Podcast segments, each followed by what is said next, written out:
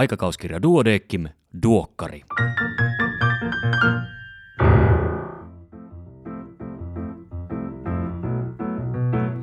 Tämä on numero kymmenen vuonna kaksituhattakaksikymmentäyksi. Minä olen Kari Hevossaari, lääkäri Helsingistä. Tervetuloa mukaan Aikakauskirja Duodecimin tuoreimman numeron läpikäyntiin. Tämänkertaisen toimitukselta tekstin on kirjoittanut aikakauskirjan kliinisen mikrobiologian vastuutoimittaja Seppo Meri. Otsikko kuuluu "Apotit ja robotit, miksei kukaan vastaa?" ja näin Seppo kirjoitti. Soitin ensiapuun, kun epäilin verisuonitukosta sukulaisen jalassa. Hänelle oli tehty koronatestikin viikkoa aiemmin, vastausta vaan ei kuulunut. Monen eri nauhoitteen olet soittanut ensiapuun, jos epäilet koronaa, tervetuloa ensiapuarviointiin ja parin napin valinnan valitse alue. Oletko hengenvaarassa, jos soita yksi yksi kaksi, jos muu, ja samat ruotsiksi ja englanniksi. Jälkeen ilmoitettiin, että soittavat takaisin paitsi, jos numerosi on salainen, mutta vain kahdesti, muuten asia raukeaa. Kaikki eivät pysty samanaikaisesti kuuntelemaan nauhoitteita ja naputtelemaan numerovalikkoa, etenkään jos hätä on suuri. Tovin kuluttua ystävällinen sairaanhoitaja soitti ja pahoitteli, että asiat sujuvat nyt hieman hitaasti. On tämä apotti, ja kaikki pitää ensin kirjata käsin paperille. Samankaltaista tuskailua kuulee apotin kanssa kamppailevilta kollegoilta. Intuitiivisuuden puute ja kömpelöt järjestelmät turhauttavat. Myötätuntoa kollegoille ja hoitohenkilökunnalle. Toivotaan, että järjestelmät pidemmän ajan kuluessa saavuttavat tavoitteensa ja esimerkiksi rakenteellisen kirjaamisen avulla saataisiin tarkempaa tutkimustietoa. Hoitajan mukaan koronavastauskin kuulemma löytyisi mistä? Maisasta. Inhimillisten kontaktien häviäminen ja kommunikaatiohäiriöt huolettavat. Kukaan ei vastaa, hoitoon on vaikeaa päästä. Lääkäreinä meidän pitäisi pystyä keskittymään olennaiseen, potilaan tutkimiseen, auttamiseen ja hoitamiseen. Olisiko jo lääketieteellisen kommunikaation inhimillistämisen aika? Vaihdettaisiin robotit ja nauhoitukset oikeisiin ihmisääniin. Potilaiden suuntaan kommunikaation pitää olla ymmärtävää ja auttavaa. Kollegojen suuntaan sen pitää olla vääristymätöntä ja täsmällistä. Duodecim-lehdelläkin on tässä tärkeä tehtävänsä tiedon tarkentajana ja selventäjänä. Muistutuksena, lehden nettisivuilta osoitteesta duodecim lehti piste fi löytyy kattava kokoelma erittäin tuoreita covid yhdeksäntoista-aiheisia artikkeleita.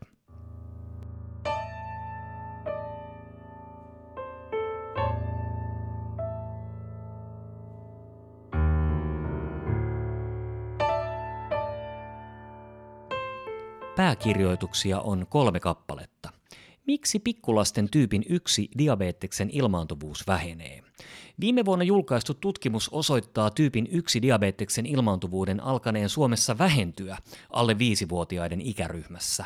Tämä on merkittävää, sillä Suomessa on maailmanlaajuisesti suurin tyypin yksi diabeteksen ilmaantuvuus, joka on myös pitkään lisääntynyt. Muutos taudin ilmaantuvuudessa on tapahtunut sen verran äkillisesti, että geneettiset muuttujat eivät voi sitä yksin selittää. Siispä katse on käännettävä ulkoisiin tekijöihin.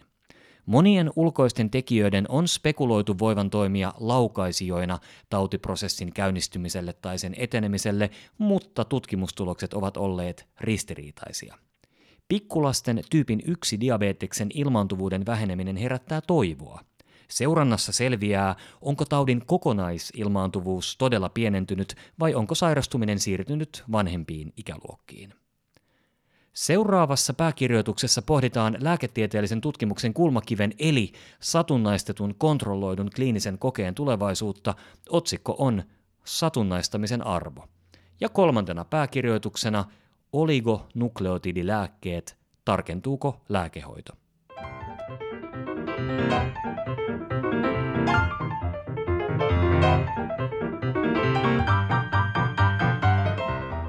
Erikoislääkärin uutisia tällä kertaa seuraavilta erikoisaloilta: pediatria, psykiatria, ihotaudit ja allergologia, työlääketiede, hematologia, kardiologia, yleislääketiede sekä naisten taudit ja synnytykset.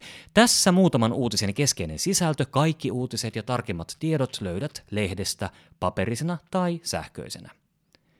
Vitiligopotilaiden syöpäriski. Korealaisten tutkijoiden mukaan vaikuttaisi siltä, että vitiligon eliks valkopälven hoitoihin ei vaikuttaisi liittyvän lisääntynyttä syöpäriskiä. Sitten kerrassaan pöyristyttävän yllättävä uutinen. Elintavat vaikuttavat työkykyyn ja työkyvyttömyyteen. Norjalaisesta aineistosta on huomattu, että epäterveellisillä elämäntavoilla on yhteys sairauspoissaoloihin ja heikentyneeseen työkykyyn. Geeniterapiasta apua sirppisoluanemiaan ja talassemiaan. Geeniterapia on tuomassa sirppisoluanemian ja vakavan talassemian hoitoon lisää tehoa ja joillekin potilaista mahdollisesti jopa sairauden parannuskeinon.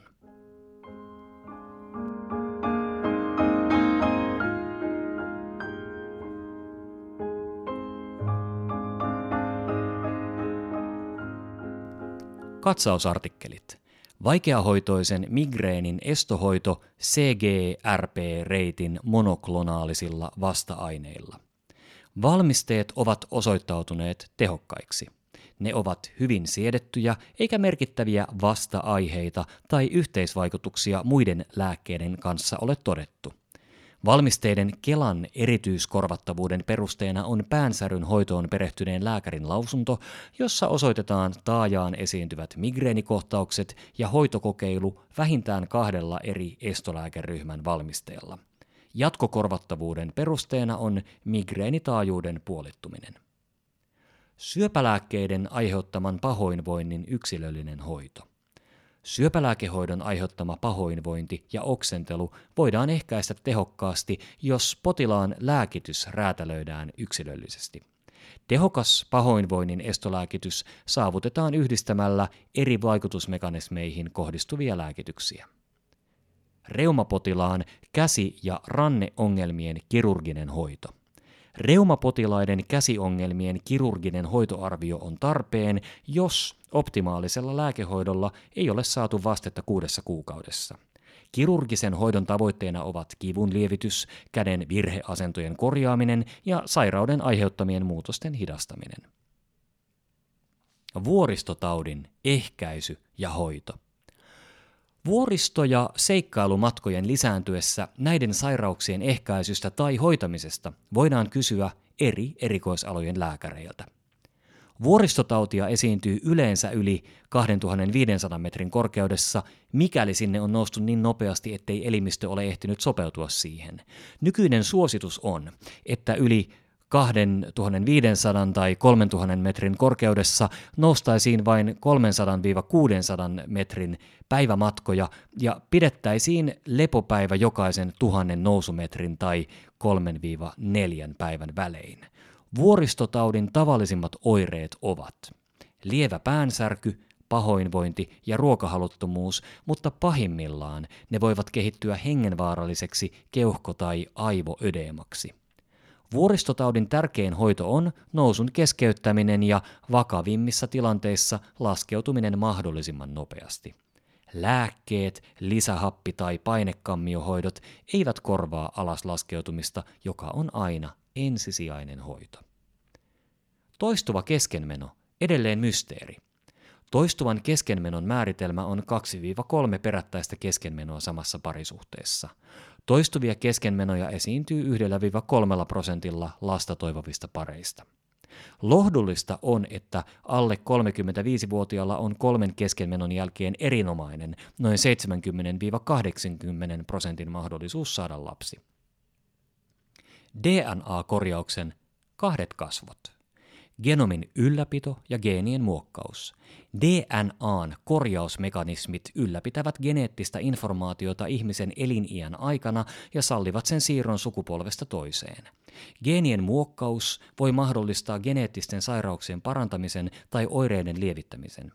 Geenien muokkaustekniikat, kuten CRISPR-Cas, käyttävät hyväkseen solun sisäisiä D N A:n korjausmekanismeja.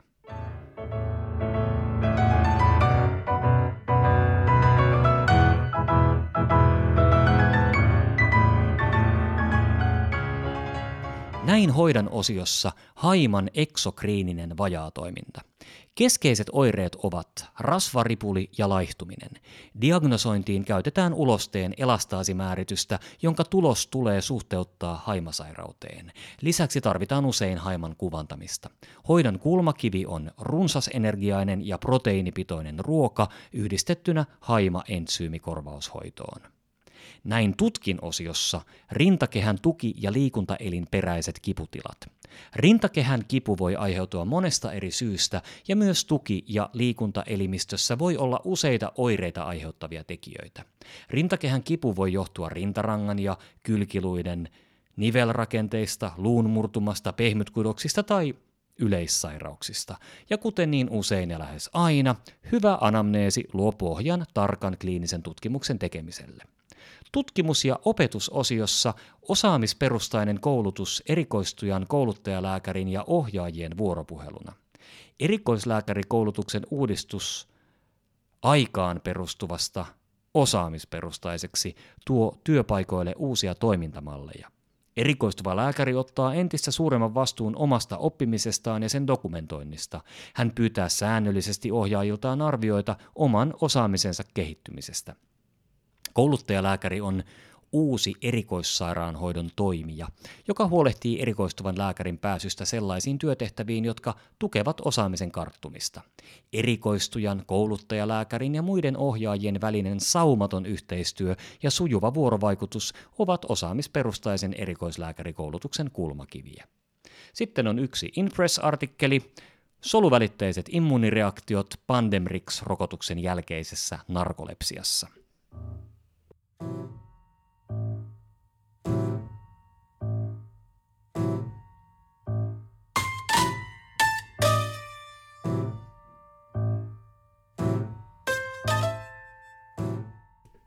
Tämänkertaisena vinkkinä työmatkan pysäyttävä infektio, mutta missä? Tämänkertaisen ja kaikki muutkin viime vuosina julkaistut vinkit pystyt kuuntelemaan omina podcasteinään tästä samasta podcast-feedistä. Veli-Jukka Anttila, HUSin infektioiden torjuntayksikön ylilääkäri, on kirjoittanut kirjeitä ja mielipiteitä palstalle. Kehotan tutustumaan tarkemmin tähän erittäin ajankohtaiseen asiaan, nimittäin siihen, tarttuuko koronavirus lopulta kuitenkin ilmateitse eikä pisaratartuntana, kuten tähän asti on ajateltu. Ja mikäli näin on, tarkoittaisiko tämä sitä, että myös muutkin hengitystievirukset, joiden on ajateltu tarttuvan pisaratartuntana, tarttuvatkin itse asiassa ilmateitse? Duodecimin sataneljäkymmenvuotisvuoden vuoteen... Duodecimin sataneljäkymmentä juhlavuotis Duodecimin sataneljäkymmentä vuotis juhlavuoden kunniaksi. Noin, nyt se tuli.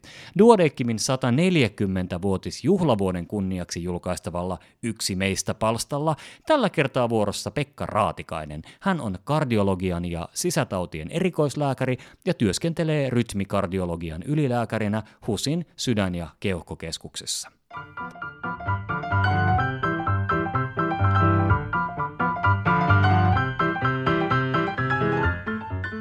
Siinä kaikki tällä kertaa. Kiitos kun kuuntelit. Ihan kohta joutuu armas aika ja Suvi Suloinen. Enää pikku hetki ja kaikki sairaalat ja terkkarin käytävät ovat täynnä suurisilmäisiä kandeja. Ole heille ystävällinen, sillä aikanaan sinä olit yksi heistä. Palataan asiaan parin viikon päästä. Voi hyvin siihen asti. Iiro, ole hyvä!